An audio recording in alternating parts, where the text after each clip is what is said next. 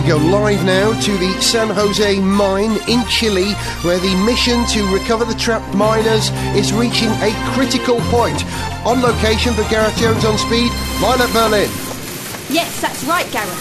The Phoenix capsule has made the long, slow journey from 700 metres underground and is nearing the surface as I speak, where the first of the miners, Juan Jose Cordoba Sanchez Jesus Hernandez, will see daylight for the first time since August. It's here. The door of the Phoenix capsule is opening. And he's stepping out. Well, Gareth, this is just incredible and difficult to understand. The first person to emerge from the capsule looks like it is Fernando Alonso. Fernando, I don't understand. How? Why? Well, it was clear to the team that I was very much faster than the guy in front, so they let me go first.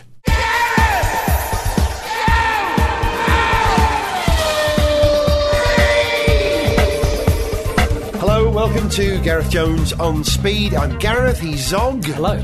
No, Richard, he's off gallivanting in the Americas, the North. Americas. Yeah, he's in the California style at the moment, driving a really big, heavy thing that won't fit in the car park. Uh, sorry, not the car parking space, a parking lot space. It's that big. Have you seen what he's driving? I haven't, but I can't wait to hear about the trip on his back. So It's a ridiculous big truck, and we will hear about it later.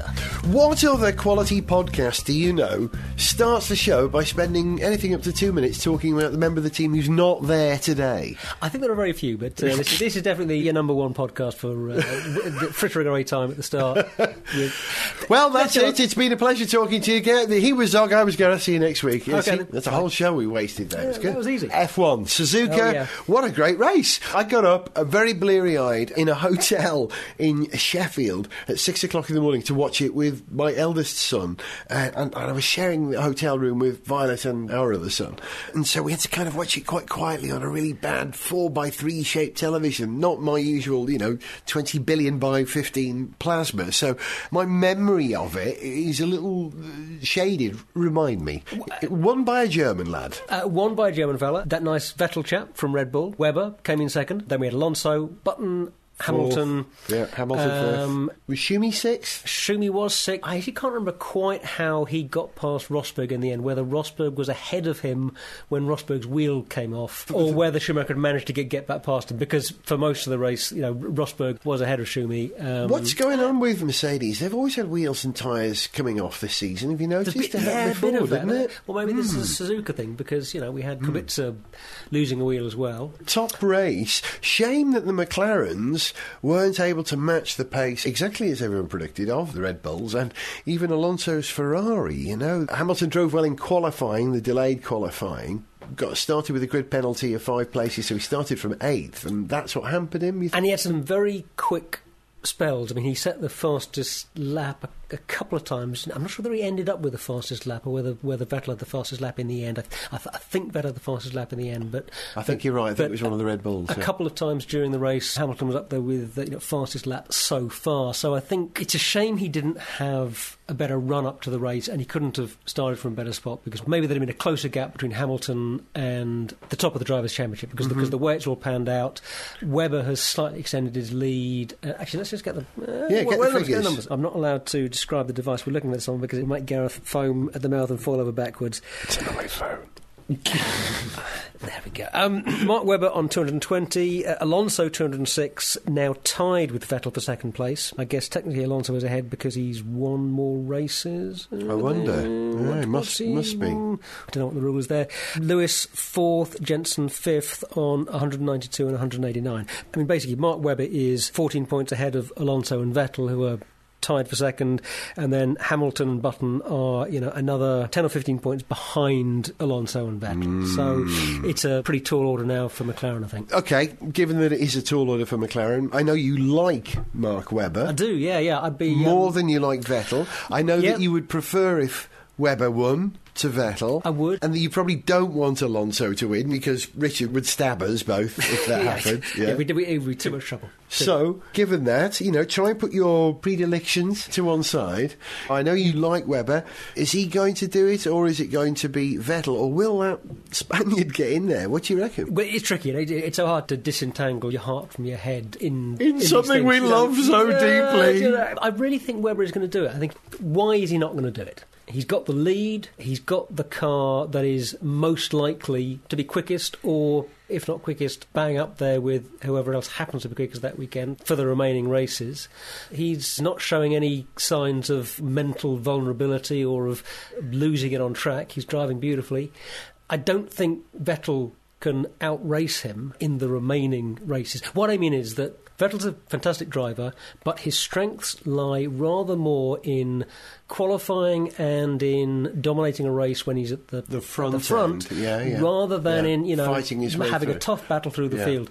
Webber is a tougher driver. Yeah. I think he's uh, He's you got know, very he's wide better in the wheel though. wheel. He does have his elbows are a bit too wide. He's a bit too much of a hooligan sometimes. He's the, I Ja- he's, absolutely you he's know, the Jason Plato of uh, Right. of F1, and therefore going to win it like Plato Well, that- did, okay, perhaps. Well, well, there you go. You but also, you know, I don't think at this point Vettel and Webber are going to screw each other's seasons up by mm-hmm. by having that kind of a you know a battle. Internecine, yeah. You know, th- th- that is going to see them both taken off. Yeah. You know. In one of the last races of the season, I think they are a bit too smart, and I think they'll have had too much instruction from the team. They'll have had too many Oh. words from above saying, "Look, you know, whatever you do, just don't take each other out in this oh, last race." Oh, How I wish you hadn't said that. You planted a, you know, an Oh, image in my I? mind now, Yeah, which yeah. I hadn't counted on. But now that you've said that, it could be the It's- Murray thing, where you know you, You you it. Well- created a reality where that is possible, and therefore the universe will now follow that possible future. Is that how it works maybe- in the multiverse? Well, it, it'd work different ways in different multiverses, won't it? Yeah, Exactly. Yeah. There's, there- there- there's, a, there's a big question for somebody to answer. Um, as big a question as will Webber do it? yeah, I think he probably will. well, there you go. Yeah, yeah, yeah, yeah. Webber, you know, he, no, he, Yeah. he's got the speed at the moment. He's got the attitude. He's got the car. I don't think anyone's going to come along and spoil that for him yet. If Ferrari really have their act together.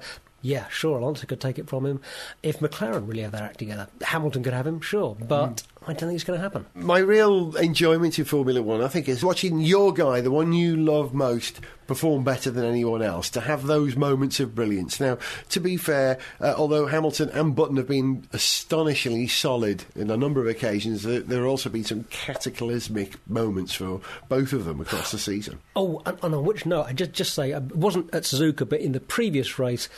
I thought, what a star, Heikki Kovalainen. Oh, I just yeah, yeah. loved- I mean, Pit uh, lane. pit lane. Yeah, yeah, Yeah. The fact that he was just calm, gets out of the car, gets a fire extinguisher for somebody, and takes care of it right then and there. I just, I thought that was great. That's yeah, I'm hiring him Yeah. when I've got my race team. Heikki, you're in, mate. I'll no remem- problem. remember that. So when, when Lotus failed to do a deal with Proton over the, the rights and have to race as one Malaysia and therefore Heikki's out of his contract. We'll have him in the on-speed Well, team. Absolutely, bloomingly we will, yeah, and we'll sing his anthem for him. But you're right, he was a star of that previous Yeah. race. But, But um, we watch Formula One to watch our heroes perform well, and that's where the most entertainment comes from. But because it seems extremely unlikely that Lewis and Button are going to finish this championship on the top step, as it were.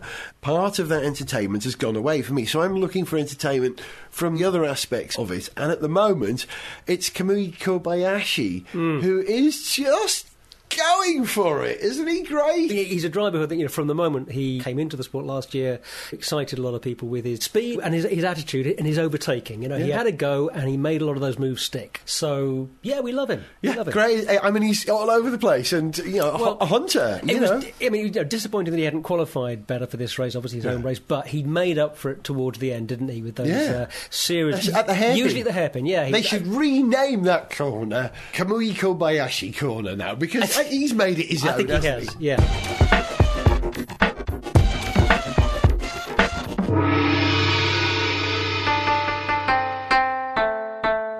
Once in a generation, a hero comes from the east. I can do this. I am a hero. I will not let you. You must beat me first. From the people who brought you Pocky Monaco, a new chapter in Japan's great legends. I can't do this! I am not a hero! A young challenger guided by am master. I will give you the opportunity to beat them, Kamui. But Peter Sauber-san, how will I do this? By taking risks, Kamui, some which will not pay off. Kamui Kobayashi is the Suzuka Kid. Warning, may also contain scenes of failed overtaking maneuvers and crashing. Lots of crashing. Derek Jones on speed with no stiff petrol! No, not again! If you've listened to this podcast for a couple of years, you'll probably know that every mm, when is it July, Zog goes to a concours d'elegance. Did I say that French enough and accurate enough? Uh, it's close enough for rock and roll. Yeah, for rock and roll, which is called the Salon Privé. Salon Privé or something similar. Which is at the Hurlingham Club in Fulham, is that right? Putney? Yeah, Putney? that's right, yeah, Putney, yeah, yeah. Which is an area you live, know very well. Yeah, my, my parents live around there, so I've known that part of town for years and grew up around there. The, the Salon Privé is uh, it's, it's it's just a very swanky, very posh car show, if you like. It's in these lovely grounds of a clubhouse near the river, and when you go along, you find these lovely lawns and a lovely house with the most impossibly fabulous collection of cars. I mean, I, I think the first year I went, they had the three Alfa Romeo Bat cars, if you remember, you know, amongst other fantastic stuff. You know, you know, I've- seen you know, Lawrence of Arabia's motorcycle was there one year, which was a fascinating historical item. Anyway, it's a fantastic car show. You've created the odd bit of video which we've shown. You look back through the on-speed archive. and We've done a couple of Salon Privé. Yeah, I shot some video last year, which is on there, which is which is well worth checking out. Uh, I would say, and uh, I did shoot some video this year, which I don't think I've put online yet. I might, I might see if I can actually do a little edited version after this We'd because that. one of the most fascinating cars there this year was how can I describe it? It's a mid-engined three-seater car.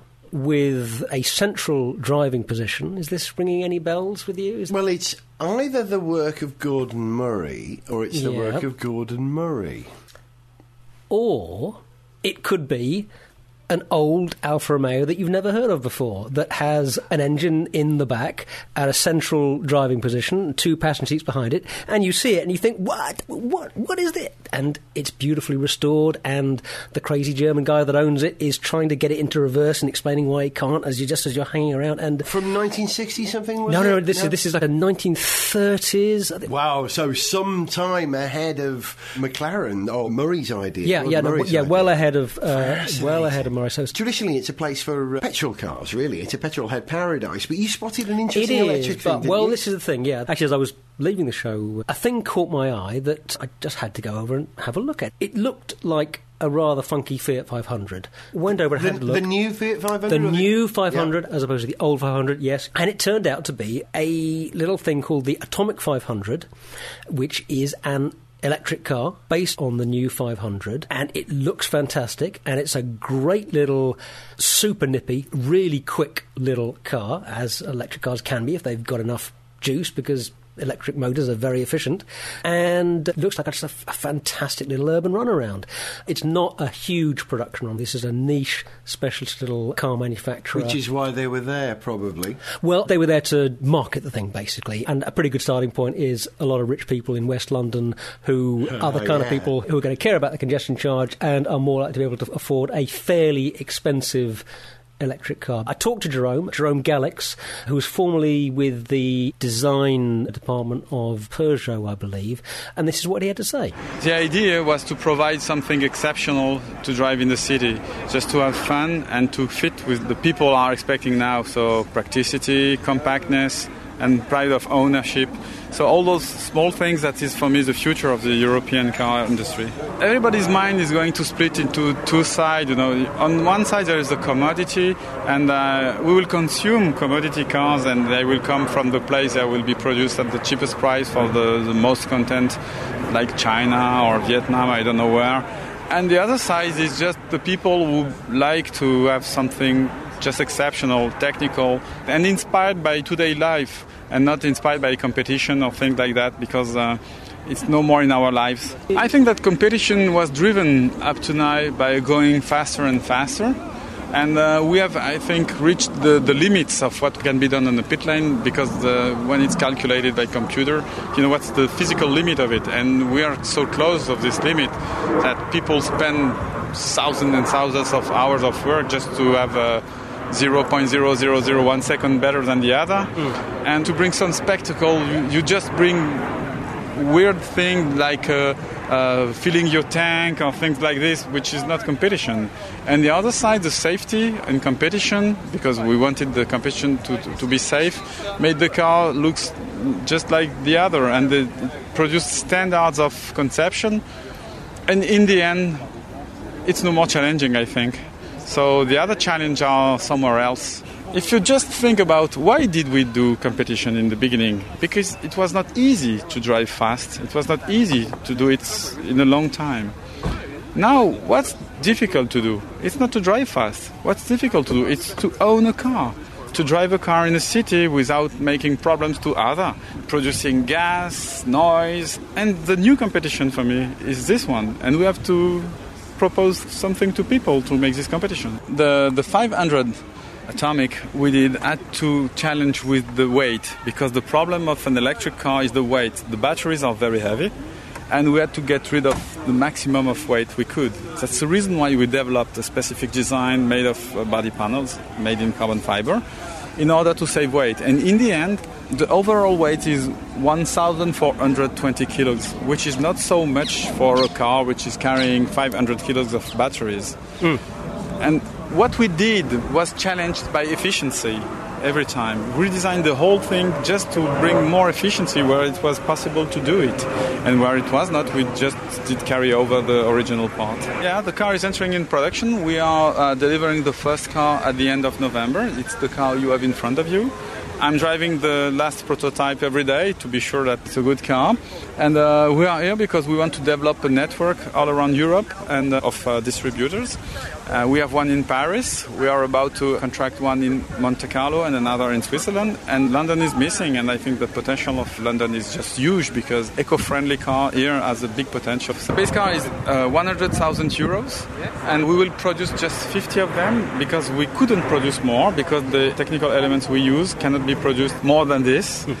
and I think it's good like this because we build that car just like a manufacturer build a a beautiful watch, mechanical watch, you know. It's taking a long time to adjust things, to develop things, and we couldn't do more than this.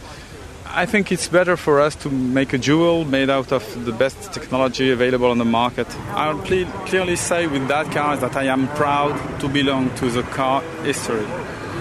I don't want to make a break and make something like an electrical tool. It's a car.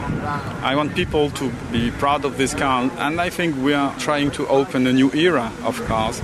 And we belong to a story that began 100 years before, and we are just the son of them. So I don't want to turn my back to this history. I think it's a richness to have this history. That's the reason why I want this to be uh, very attractive, very sexy.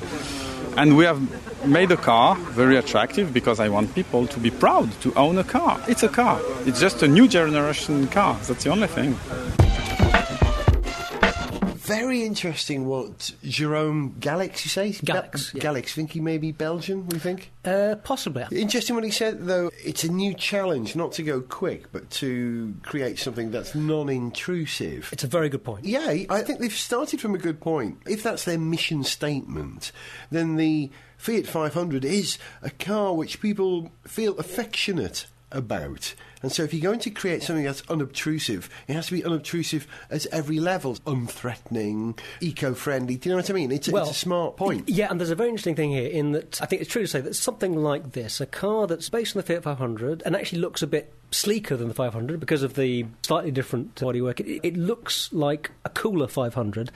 That's going to appeal to people like you and me. Yeah, now, yeah, yeah. There's a huge contrast with something like the G Wiz, hmm. which is a horrible looking shopping trolley of an electric car that is quite popular in London, mostly because of the congestion charge. You don't have to pay the congestion charge if you've got something like the G Wiz, i.e., an electric vehicle. The G Wiz is very cheap, very small, so if you're looking for something to fill that role, Does it does that. a beautiful. But Don't confuse it, with being a proper car because it's legally a quadricycle, isn't it? It's actually a I you're right. quadrunner. Yeah, yeah. And it does therefore not have to meet the crash protection regulations that a proper car does, which the Atomik with a K. Is Atomik that with a K, yep, uh, 500 Does. does. have to. Yeah, Yeah. talking about the appeal of these things, the emotional appeal, the design, the look, how much that grabs you. Well, I don't know whether we talked about this on the show or not, but we certainly talked between ourselves and with Richard about the fact that the G is so horrible. It's just terrible. How can it survive? And the thing is, we kind of came to the conclusion that, well, it's, it's appealing to different people. You know, Mm-hmm. not everybody is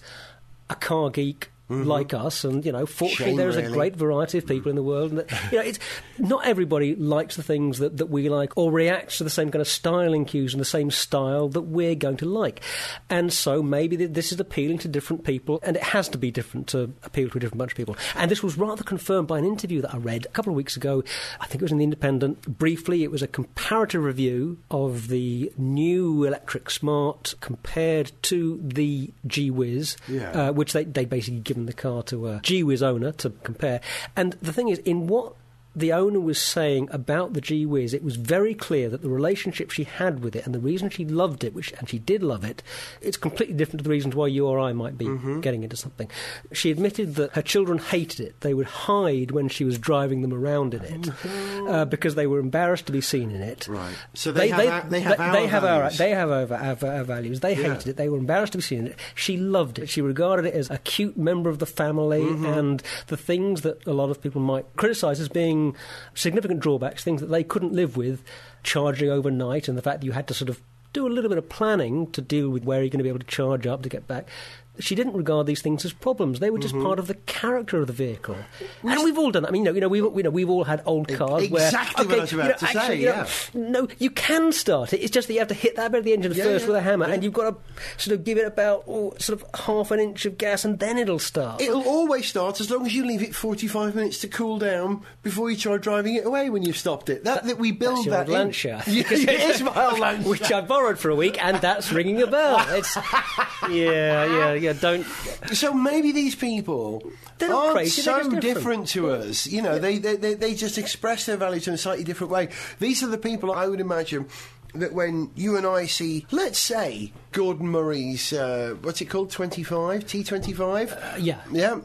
Say we see the first one of those that makes production, if and when it does, and I sincerely hope it does, we'd say, oh, look, that car, it's great. It's got revolutionary production technique which reduces its carbon footprint at every single level. And the way that it's got that central driving position, and it's a characteristic, it's a genius bit of Zen design. And these are the people who would look at that exact same car as you and me and say, oh, it's got a smiley face. there you go. Different values, and you act to different things. It's great, I think, with the Atomik 500 that somebody is making such a cool little urban runaround. And this is not a car that's going to change the world because it's a limited run thing. Who knows where they're going from here? But it's interesting that Jerome made this point about the European car industry and how it can't really be an industry that produces the commodity items, you know, the mass produced cars. It's got to do the more Bespoke. interesting specialist things, Yeah. the more advanced things. Is that good news for the Fiat uh, organisation or bad news? Are they just going to, you know, be able to survive off Ferrari alone and cars will be built in China? I wonder. I mean, they're, they're, Well, I that's mean- who he's talking about, really. Yeah, who knows? Uh, I, I don't know, but it's, but it's interesting to see what somebody who is part of the industry is saying about it in that sense. There's been other electric car news That's that's, what I was- been on our minds. Yeah, Um, I, I, it's about exactly what I wanted to talk to you about. Jaguar rocked Paris, I believe, in the way that Paris hasn't been rocked since I was there with Plastic you. Bertrand was Yeah. doing his uh, his last reunion tour. Miming, apparently. Did you hear that? Plastic Bertrand mime to a single that was not him. Did you hear that? That came out recently. Sorry about Dear, that. I did- that's If you another- didn't know. Let me just get. I forget what it's called. Is it the C-X75? Uh, C-X75, yeah. Jaguar at Paris showed this extraordinary looking thing that looks like. Holding the picture up now so I can describe it in the best possible terms.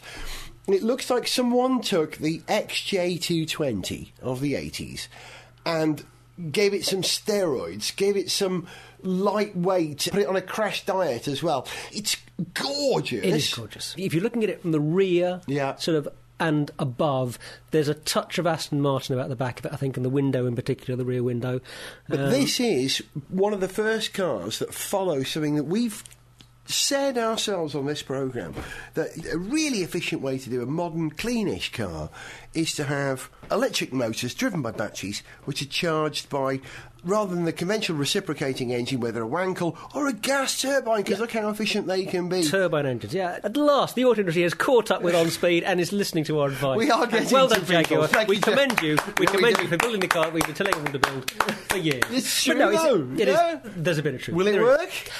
Well, It's a concept. Will it work? It is a concept car. I mean, well, let's hope they put it into production. Although the fact that it's a concept car means that it's just as likely that the ideas that are in that car are going to end up on something like that or a bunch of other Jaguars. But I'm sure we'll see that stuff on the road because I think we're surely going to see a lot of different approaches to drive-train technology over the That's next where few we're years. at in the be- moment. yeah. yeah, that transitional period where there are a number of solutions. It's like the early days of motoring, where Yeah. no, no, we will have a tiller, and the throttle will be controlled by your ear. You know, eventually, we settled on you know three pedals, one on the right, the go one, the middle one was the stop one, and, and, that's and, where and a we're at at round the steering moment. wheel and running it on petrol. Yeah, uh, yeah, you know, Uh, it could have been steam, could have been electricity. It uh, turned out to be gas. So. i I'm going to draw a schematic diagram for you now to visualize in your head. The history of the motor car looks like the roots of a tree. Lots of different systems coming together to form a trunk. And then that trunk grew, and it got to the green age where we diversified, bifurcation of every single strand, creating this array of loads of different technologies which not even we understand. But I tell you what, I've got a great idea for that Jaguar though. If they ever do manufacture that, a limited version of that yeah, jet-powered Jaguar should be called the uh, SEPECAT model, really. You know, like the Yeah, the SEPECAT. Well, it was a, strictly speaking a ground attack aircraft. But I tell you what, this is a bit of a, a ground attack Jaguar, isn't it? Yeah. Well, it, it, it's a fantastic, sleek-looking thing. We love the look of it, and yeah, let's hope they build it. and let's hope it works.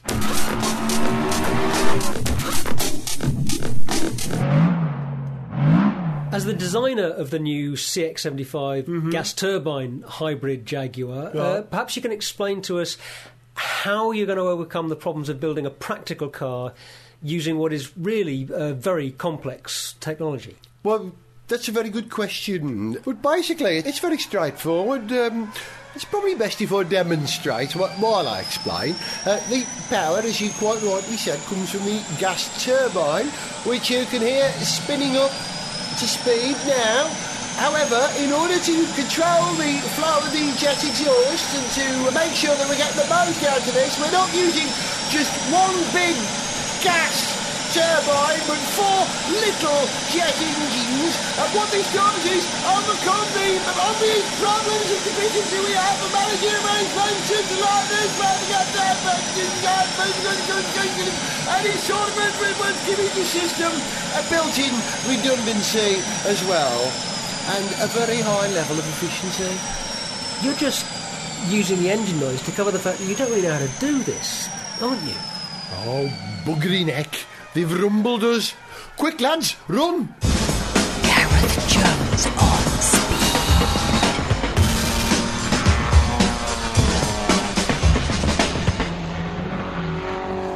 I realised that October was going to be a very busy month for me in terms of having to be in various places around the country. So I organised a car to do three specific trips. One car which would be perfect for these three specific trips. And what I organised was the new Audi A8. Okay, yeah, versatile vehicle. Yeah, big show barge, the biggest Audi there is at the moment.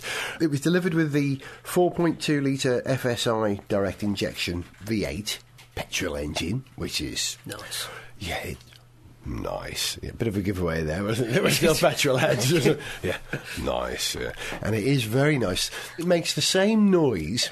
I tweeted this. I was so impressed with it. It makes the same noise as the mattresses on Squornshellous Zeta. Uh, okay, uh, yeah, uh, Hitchhiker's Guide to the Galaxy. What, did the, what, what was the, what was the thing with the mattresses on? I, I, They said Voon.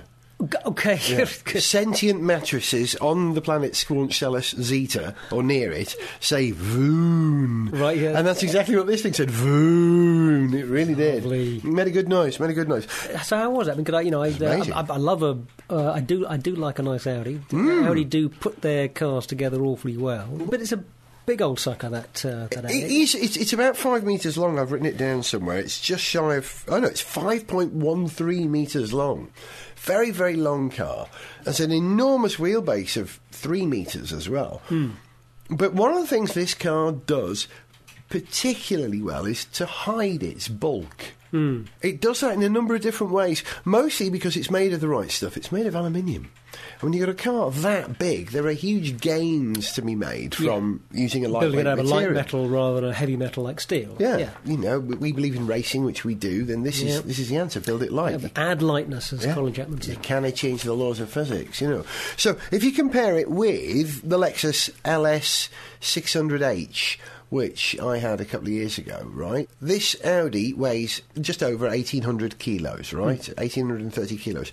What does the Lexus weigh? Do you know? Uh, okay, well, I'm going to guess. I'm- partly because I'm going. I'm, I'm going to say. You can I'm gonna guess say at home as well. 2,000 I'm going to say. I'm going to say Yeah. 2,000 kilos dead. I'm going to say a nice Wow. round two tons. Well, 2,300 kilos, 2.3 tons. Really? Because it's a hybrid, it's got all those batteries on board and stuff. Yeah, okay, yes. And it's engineered yeah, like yeah, a yeah. Mercedes rather than an Audi, slab-sided, heavy metal steel, you know. It's a lot of weight. A lot of weight. But what that does is give you a very refined, smooth Luxo barge. It has inertia with that kind of mass. Mm, mm. It will continue. A body will remain at rest or, Or travelling in the way it did, you know, unless something affects it. You know, inertia will allow that thing just to smooth its way out.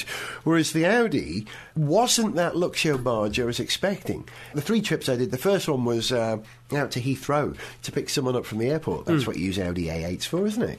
Well, particularly, yeah, Yeah. they a nice sort of, you know, nice black limo type. Yeah. yeah. yeah. No, this was sort of graphite, almost black, beautiful colour. So, yeah, went out and wafted someone in who'd come from the other side of the world. And uh, he was duly impressed with the airy quality of it and the smooth ride, but it wasn't as smooth as it could be. And then I thought, I'll take this car to its roots, right? I'll go to Kent, right? Commuter belt stuff. Because if you're going to mm-hmm. spend 50 grand on a car, you probably need to live in Kent or in the home counties where you've got loads of money. You want to sort of maybe, I don't know, check out a couple of golf clubs perhaps. Sort Exactly. of try the car park, see if you've got any admiring glances in the car park of the local golf club. How like Audi that. say that the boot of this car is big enough to get two complete sets of golf clubs in, you know. Manufacturers keep saying this, it turns out over and over again, and it depresses me every time I hear it, just because I just don't care about golf, and the last thing I want my car to be designed to do is to accommodate a sort of God, golf it's wrong. It's no, wrong. I don't care. A, So anyway, I, it so, matters I, to some people. so I drove down to Kent, had this awful journey where the Blackwall Tunnel was closed, and I had to go right the way around London onto the awful M25. Again, home territory for the A8, but then picked up the A21, which took me to I think they call it the Low Weald, the Kent's Low Weald. And this car came alive. I, b- at this point, I was experimenting with the adaptive air suspension. It's got, you know, comfort setting, uh, dynamic, auto, uh, and oh, yeah, the comfort didn't really stop it from banging. It was still banging a bit. Big wheels, I think, 21 inch wheels. But when it was in dynamic and I was on the A21, it was astounding. And this is a function of its lightweight. It changed direction like it shouldn't do. And I think this was achieved by the Quattro drivetrain. That, you know, it, has a, a differential front and rear, if you like, which, when you're doing a left-hand turn, will accelerate the outer wheels a bit more and retard the inner wheels. That car tucks in for something that's got the wheelbase of a Queen Mary. You know, those things that they used to use to carry bits of aircraft uh, in the. Well, they were called Queen Marys, weren't they? In the Second World War, when they used to transport bits of Spitfires around on the back. It was called the Queen Mary, I think. That trailer, sort of a geodesic metal frame. Right, okay, It's as long as one of those. yeah.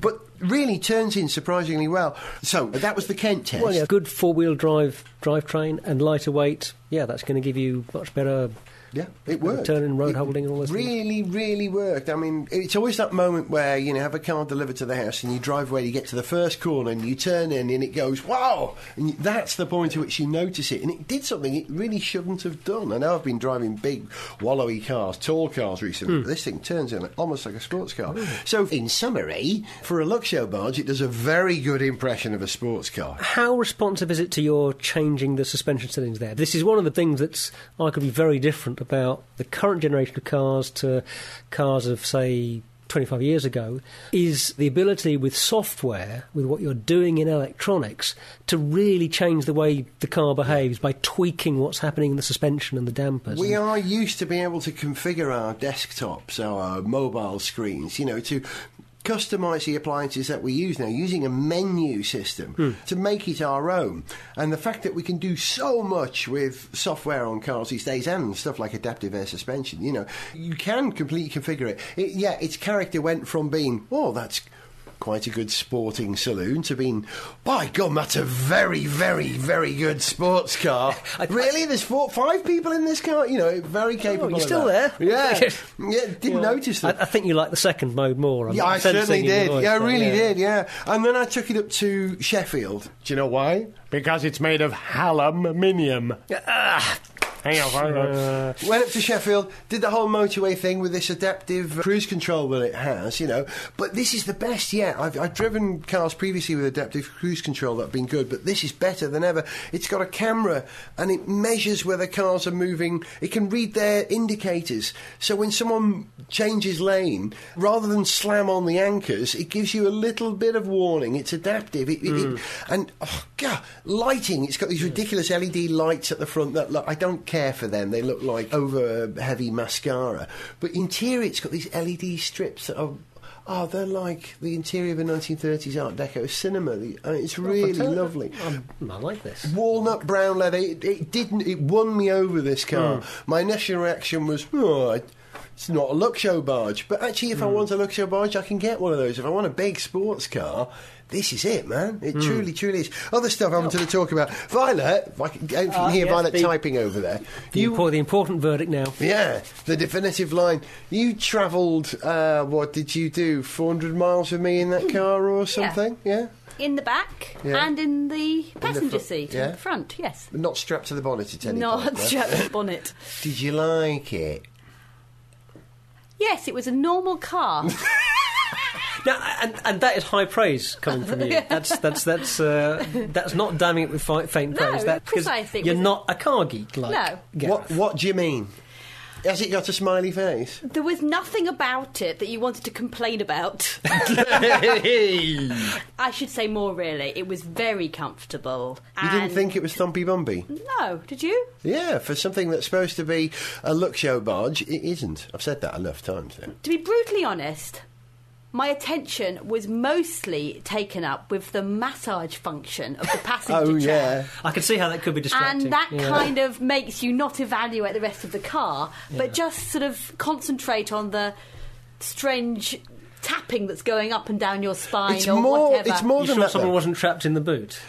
I- you could have got two people in the booth. But, but you're right, the massage function. So if, if you can imagine this, both the front seats in the car have this Oh, function. front, not- not back. and it, Okay, it's sorry. not just it's not just like I'll demonstrate right on Zog now. Okay. It's not that Zog. Okay, uh, you're giving me the kind of gentle tapping Yeah. uh, massage Yeah. now. Which this is what it recognise. is. Okay, that's a bit more kneading. That's kind of sort of taking your knuckles and giving a sli- slight rotation as you're sort of. But it's a slightly hard. It's almost. A, it, it, it's, it's sort of. Yeah, hitting lightly. It's light hitting. I would Hitting, describe it as. one of the functions, because there are five different massages you can have, is called knocking. Oh, yeah. That was my favourite. There's wave, there was stretch. Uh, it didn't make me any That wasn't wave that or one, stretch. No, no, that No, was knocking. that was And it- knocking. and it, Yeah, does go up like and down knocking. the back, and it really is quite distracting. It was great. I loved it, it. it was Yeah, but- distracting. I really enjoyed it. And at first, I thought, well, you know, actually, this is a bit silly. Why do you need to be sitting in the passenger seat of a yeah, car? it's a car for a God's sake. Why is it giving me a massage? But then I realised it was blindingly obviously when you thought about it. If you're sitting in the passenger seat of that car, you need a massage to help you relax when the driver starts to Jones. really, yeah, really push it to the limit. Okay. you right. Okay. really do need it, and I found it helped. Oh, re- Okay. really? Yeah, you must kept have- that very yeah, quiet, It bless was you. lovely. You were like, Violet, you seem very distant. yes, Gareth. I'm not looking at the speedo and I'm having a massage. and I'm trying not to think about the fact that you're telling me that you're not actually in control of this car and it's slowing down of its own accord. Uh, yeah, yeah, yeah, yeah, yeah. and now I'm having the massage. Yeah, that was the adaptive cruise. That was, that Right. was not, not me. Not that I wasn't in control of the car. The car was in control of itself. Think of it as another level of control. Think of it like that. So a car that I can drive quickly, right? That gives actually it gave 27 miles per gallon, which I think is really good for something like that for a petrol car. Petrol cars are not dead, you know. You know, 27 miles per gallon. Get all the kids in and granddad and all the stuff that we need for the wedding. And that I can drive very quickly, and you were perfectly happy with it. I found the perfect It's- yeah. Gareth Jones on speed family car. The end. Hey. Oh, or phoning that with two kids in the back, train them up. I reckon you can get those kids trained up as masseuses. No, you don't have to train them up. On most cars, you feel them pummeling the back of your seat with their It's seat true, anyway, right, it's true, and yeah. it's not the same as having them. It's not the same. Uh, uh, you've been listening to Violet Berlin. Uh, what do I have to say now? Goodbye. Goodbye. goodbye, Okay. or- Uh, uh, yes. Zog. Goodbye. And me, Gareth Jones. We'll be back with Richard for the next Gareth Jones on Speed. Ta-da. To send us an email, see pictures, get song lyrics, join our Facebook fan site, or follow us on Twitter, go to garethjones.tv. Gareth Jones on speed! Gareth Jones on Speed is made in London by Whizbang.